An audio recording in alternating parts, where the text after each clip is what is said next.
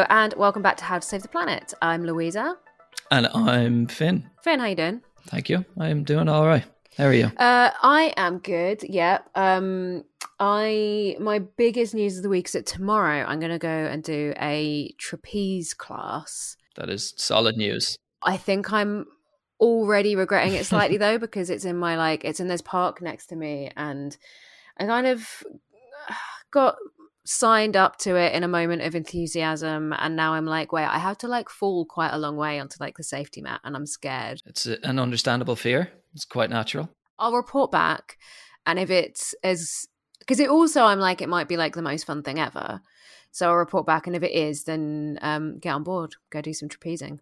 You know what? I might actually. I, this maybe this is like a threshold moment for me where I actually properly consider doing the trapeze class that I've always walked past and sort of gaped at briefly.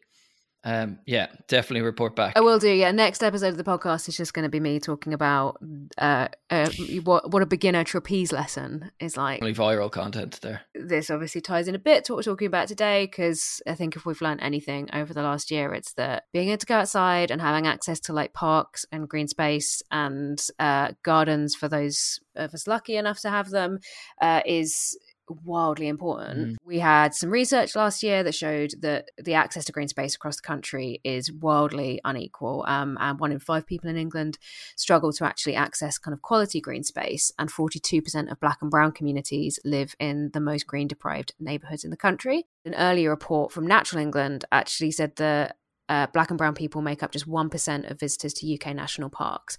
Um, and there's a lot of structural and systematic uh, reasons for that. In short, access to green space um, is one of the many things in England um, and the UK which is really unequal um, and really kind of needs to be addressed and has real world kind of health and well-being impacts on the communities most uh, most impacted by that. So, over a couple of upcoming episodes, we kind of want to explore this and what can be done. And we're going to be speaking to some organizations and people currently challenging that status quo in various ways. So, today we're speaking to Rhiane Fatinikun, who in 2019 set up this small work, walking group, Black Girls Hike, um, which now has hundreds of members who meet for hikes kind of up and down the country, as well as doing other outdoor activities together. Before we get to Rhiane, though, a little update. So, on Monday, the 5th July, the controversial policing bill went to its third reading in Parliament. Uh, it was unfortunately voted through.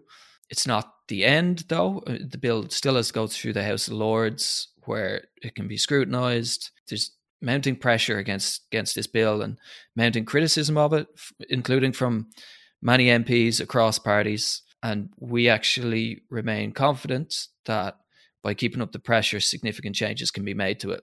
We did a podcast on it, I think it was sometime in June, and I dare say it probably has more insight on what the policing bill is uh, than my than my ramble here. Um, but yeah, it's it's called "What's Wrong with the Policing Bill," um, and in it, we chat to Maddie Mitchell, who's a Roma campaigner.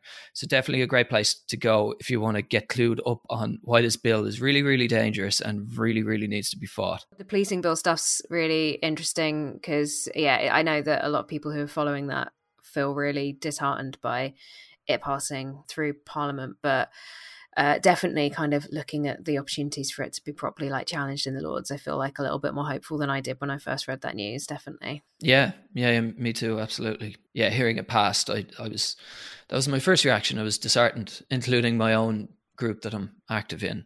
But yeah, it, it was good to hear sort of more sort of expert views on it from our, our, our politics team here, who are really up on how you can how you can sway these things. Yeah, it's good having some experts around sometimes. Sometimes it makes things more depressing, but on this one, actually, it really helps. Sometimes it helps, yeah, for sure. Would have thought it. Yeah, we'll take it. Um, take whatever hope we can get. Uh, some pretty good news in Wales when the Welsh government announced in June that it was going to put a freeze on all new road building projects. And this is in order to meet its climate obligations. So uh, that's that's pretty exciting and the sort of policy that we need to see that that starts to grapple seriously with the climate crisis. We also heard that there's no more open cast coal mining in England. Newcastle City Council rejected an application by Banks Mining to uh, extract a whole bunch of coal from from a greenbelt site uh, at the edge of the city. The company Banks Mining confirmed that they're not going to appeal this decision and the, the window for them to make an appeal closed, which basically ends open cast coal mining in the country. It's an industry that's been operating decades and decades since the 40s. Uh, it's a massive win for everyone, uh, including our you know friends of the earth local groups that were sort of, that have been active uh, as parts of their community fighting open cast coal mining for for decades. That's amazing. Yeah, it's pretty pretty exciting. Listening to you read this, I'm like, oh, I feel I feel decent. We've had some good we've had some good things go on. Yeah, I mean, eh, you know, this is this is how you got to go forward, right? You gotta you gotta be mindful of of what the challenge is and of of what we're facing, but also you gotta take these wins as sustenance to keep keep yourself going if you've got any good news to share um, or a topic that you'd really like us to explore on the podcast, get in touch. You can email podcast at foe.co.uk or you can tweet us at, at friends underscore earth. Um, and if you happen to be listening on iTunes, then please rate and review us so that we can uh, get into more people's ear holes. Um, and yeah, let's uh, let's let's hear our interview with Rhiane. It was really nice to talk to her. Hey, Rhiane, how are you doing? I'm fine, thank you. Cool. Thanks for joining us. Do you want to give us a little bit of an intro to you and Black Girls Hike? So, my name's Rhiane Fatinikun, and I am the founder of Black Girls Hike. Black Girls Hike is a non-profit organisation I founded to challenge the lack of representation and inclusion of Black women in the outdoors. So, it's a safe space for Black women to explore and reconnect with nature. At the moment, we do nationwide group hikes, training weekends, and activity weekends. And the idea was just to kind of like increase the representation and participation of Black people in the outdoors and just en- encourage people that nature is for everybody and spread that message. What was the inspiration for starting Black Girls Hike? Yeah, so basically, I founded Black Girls Hike to do something more worthwhile with my time. I started, I was starting to get anxious because I kind of had a job that I didn't find very fulfilling, and I used to just kind of go to work, come home, and I never feel like felt like I was doing anything that was really productive. So that was one of the reasons that I created the group. But then the reason why it became Black Girls Hike was because I've always been conscious of entering safe spaces. Um, so I worked previously, I worked in an office and it can be quite a toxic environment. Unfortunately, you just can't pick your colleagues. So sometimes at the weekend, you just kind of need that kind of space where you can just be around like-minded people. You don't have to kind of like worry about like any microaggressions. And it's really important for your mental health that you can kind of just be you sometimes and not have to kind of yeah, you kind of adapting and they call it code switching, don't they? Mm. Um, and you forget how easily that you kind of slip into that sometimes, but you never have to do that at Black Girls Hike. So at Black Girls Hike, I can talk about absolutely anything and not have to contextualize anything. Whereas if I was in an office and, for example, I wanted to start talking about hair, I'd have to be kind of like explaining things. You never have to do anything mm. like that and it's just so freeing mm. and, I, and I love it. And i think it's just because i was in that kind of stifling environment for so long that i kind of felt like i needed that outlet. Is that the same sort of feedback you get from kind of group members? Like yeah what's the biggest thing that people who have joined black girls hike say about it or kind of take away from it? I think it's just being around people that are like-minded that share your experiences so they understand where you're coming from um, you don't have to kind of like explain anything, go through anything that's like traumatic. And I think it's just kind of it's that sisterhood because I think as soon as you've come to Black Girls Hike, you've got something in common with people instantly. It's not just the fact that you're a black woman; it's the fact that you've shared all these experiences that they've shared. So it just felt really natural to create a safe space for black women where we can just come together and not really worry about feeling othered. Someone described Black Girls Hike as um, putting down your bags after like a long day at work because it's kind of like you just have to kind of like get a weight off your shoulders. That's a really lovely description. That's nice. got to be a nice boost as founder to hear that. You're like, yeah, nailed it. Why? I, I guess you've sort of touched on this already, but uh, why would you say it's important for for Black women to have a hiking group then? I think because there's not much representation in the outdoors, so it, for a lot of people it can be quite intimidating. So Black Girls Hike kind of gives people the confidence then to enter other spaces. It's a support network more than anything. If you're going into something new, you want to be doing it with you know people that are encouraging, people that are like you. Totally. Yeah, absolutely. Can I just say, like off the top, how jealous I am of you? Like that's the dream to go and found your own NGO and yeah, to be able to fund be able to fun doing something you love and to be able to completely shape it yourself. I'm jealous. That's all. I just wanted to get that out of the way. It, I do feel really lucky because I spent a lot of years doing like loads of different kinds of jobs. Like I've worked in recruitment, I used to work in the public sector. I never really necessarily knew kind of what I really wanted to do, but I kind of was always kind of not sure what path I was taking. So when I founded Black Girls Hike, it kind of just kind of drew on all the different skills that I already had because I was like working with community, working with different organizations, and working with the Black mm. community. So I feel like I just kind of got lucky, and now it's like a passion project. Have you always kind of has hiking always been part of your life? Have you always had that like drive to be outdoors, or is that something you like picked up along the way? It's completely new. So I only started hiking when I started um, when I founded the group actually. So basically, I kind of had a routine where I was just like going to work, coming home. I used to do a bit of volunteering, but it just wasn't very really fulfilling. So the idea behind Black Girls Hike was something a bit more worthwhile for me to do with my time because I was developing anxiety because I kept on thinking that I wasn't doing the making the most of my time. I always felt like I was kind of wasting my time and wanted to do something that felt like a bit more positive. God, I feel that all the time. I spend most of my spare time being like, I'm not doing enough. This is so stressful. What's the perfect way to be spending my time? I don't know. Yeah. Yeah, I, I, I did. I used to feel like that. Like if someone had said to me then, like, what do you do for fun? I would have just been like, I'm not actually sure. Like maybe like go carnival once a year, might go clubbing like a couple of times, but that's not. I didn't really have any kind of like real hobbies. So so yeah, that was the idea behind behind the group, and it was just kind of like, but I wasn't actually sure how many people would actually be, get to come to the group. I just thought, you know what, I'm just going to do something different. I actually started the group at the beginning of the year, so I founded it in January. So it's a bit more like a kind of like a New Year's resolution as well.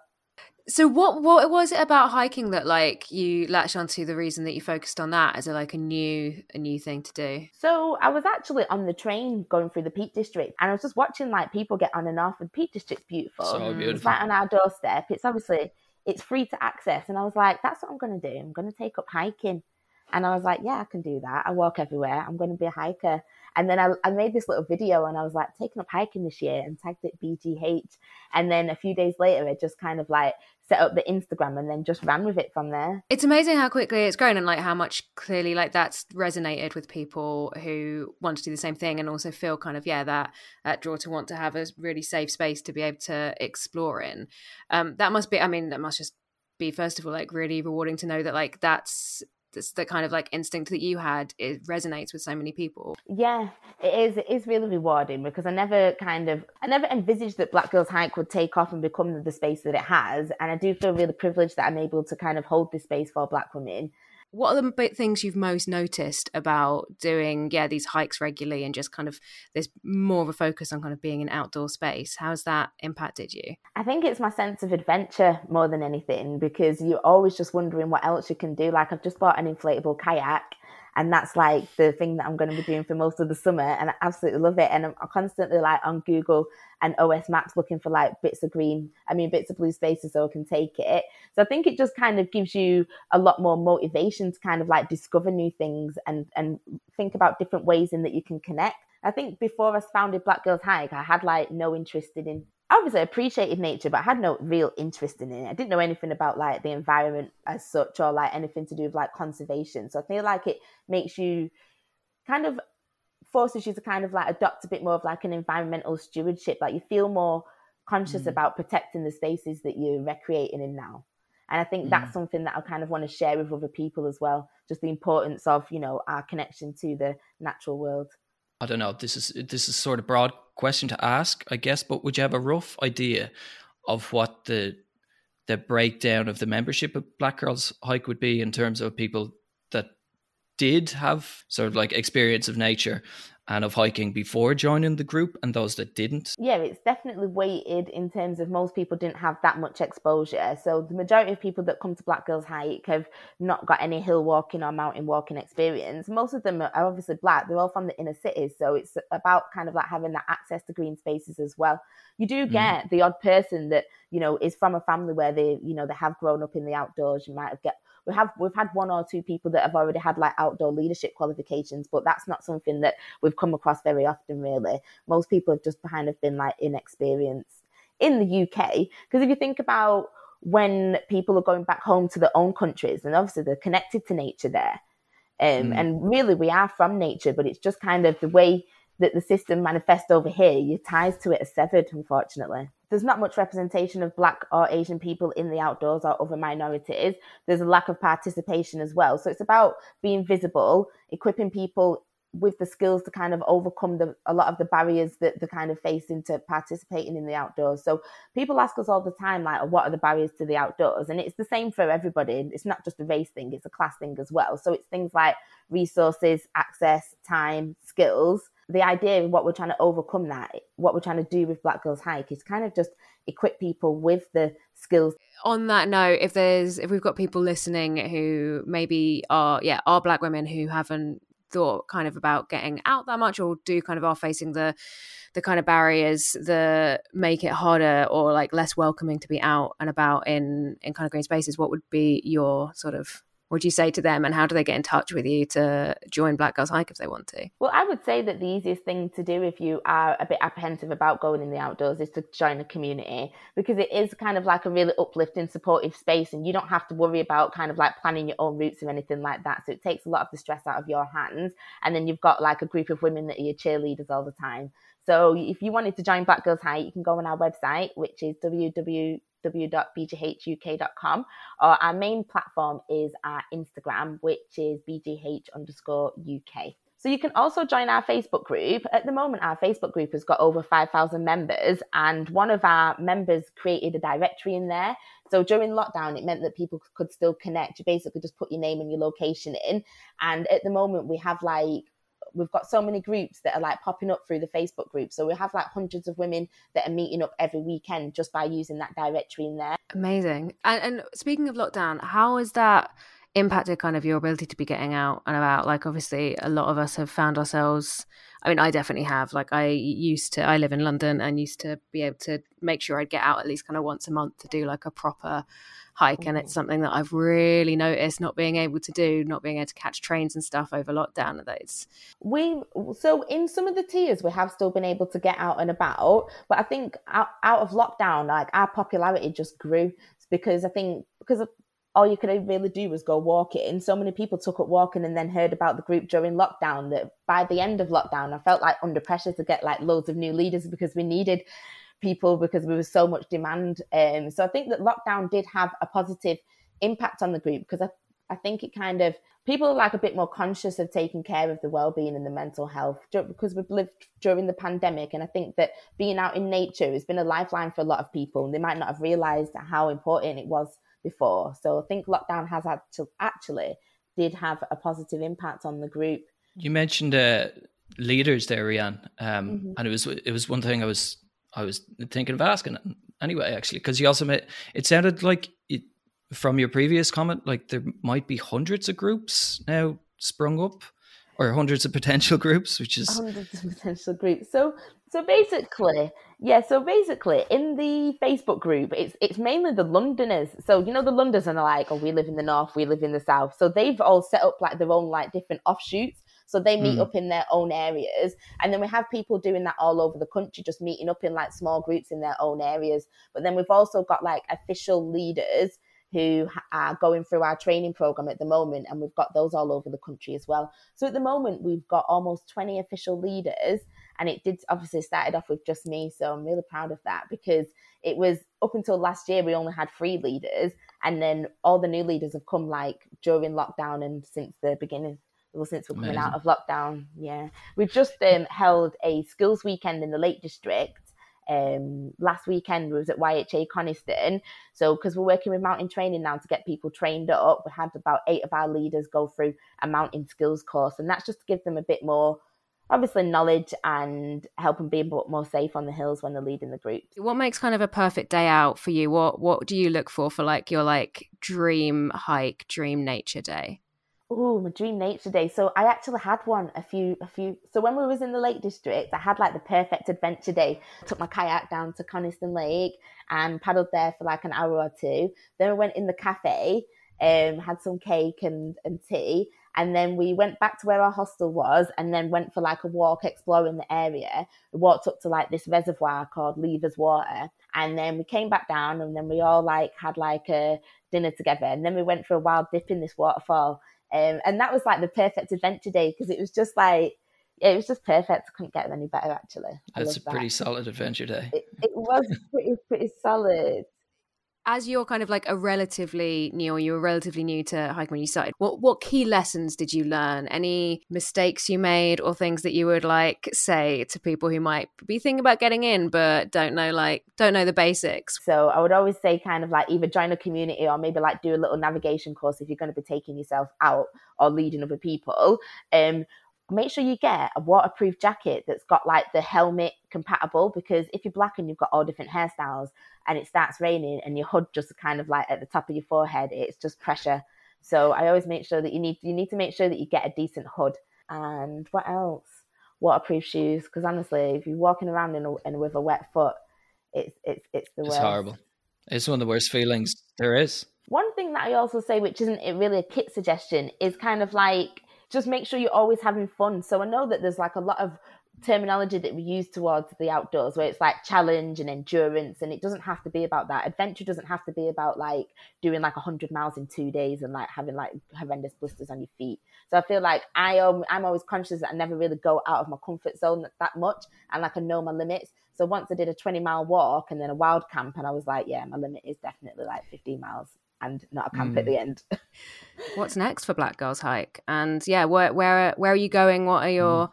What are your plans for this year? What's next?